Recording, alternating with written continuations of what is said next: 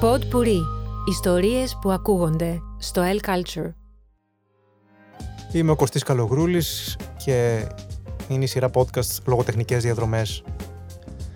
Ο Άντωνι Μπέρτζες είναι μια μεγαλοφία. Είναι ένα από τα σημαντικότερα κεφάλαια της μεταπολεμικής βρετανικής λογοτεχνίας. Ένας πολυγραφότατος πεζογράφος, βιογράφος και κριτικός, ο οποίος όμως είναι αναλογικά σχετικά λίγο γνωστός στο ελληνικό κοινό. Είναι λίγα τα βιβλία του που κυκλοφορούν μεταφρασμένα.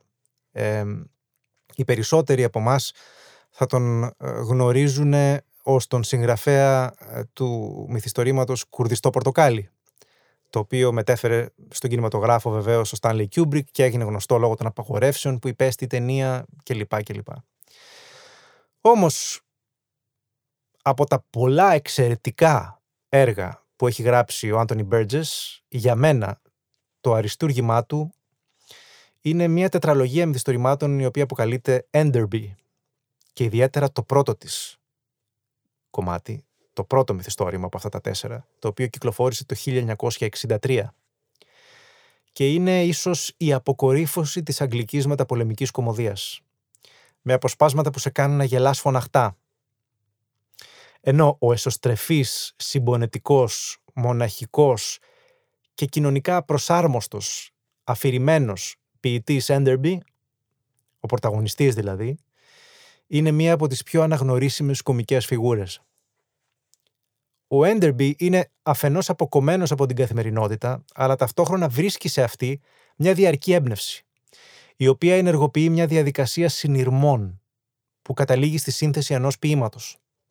Αυτά τα ποίηματα ο Έντερμπι τα γράφει παντού. Σε χαρτί τουαλέτας, από κόμματα εφημερίδων, χαρτί περιτυλίγματο, βρισκόμενος σε μια συνεχόμενη οργιαστική δημιουργική διαδικασία.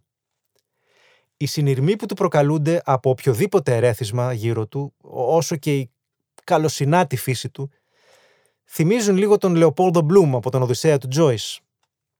Να πω σε αυτό το σημείο ότι και ο Τζόις, αλλά και ο άλλος λιγότερο γνωστός Ιρλανδός ε, κομικός συγγραφέας και μέτρ της γλώσσας, ο Φλάνο Μπράιαν, είναι σαφές ότι έχουν αποτελέσει πολύ σημαντική επιρροή σε αυτό το μυθιστόρημα. Όμως ο, ο Μπέρτζες τοποθετεί τον Έντερμπι ακόμα παραπέρα. Ο κομικός του αντίρωας μοιάζει σαν να είναι ο ίδιος προέκταση της γλώσσας ερμηνεύει λεκτικά τις εικόνες που τον περιβάλλουν.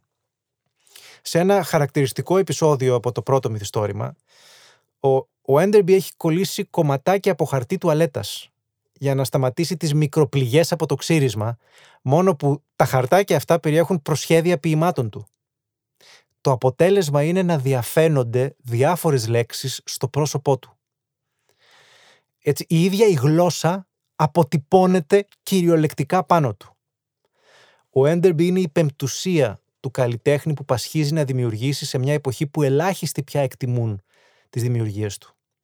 Κάτι που παρά το ρομαντικό στερεότυπο του μοναχικού διανοούμενου που δεν απολαμβάνει την αναγνώριση που θα του άξιζε, οδηγεί σε έναν αναπόφευκτο ε, διανοητικό αυτισμό.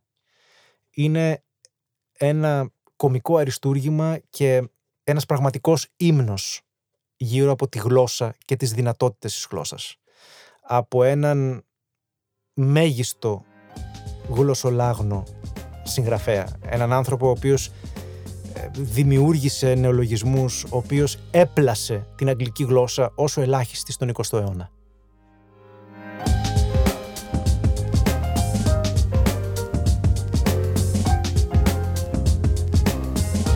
Pod Puri.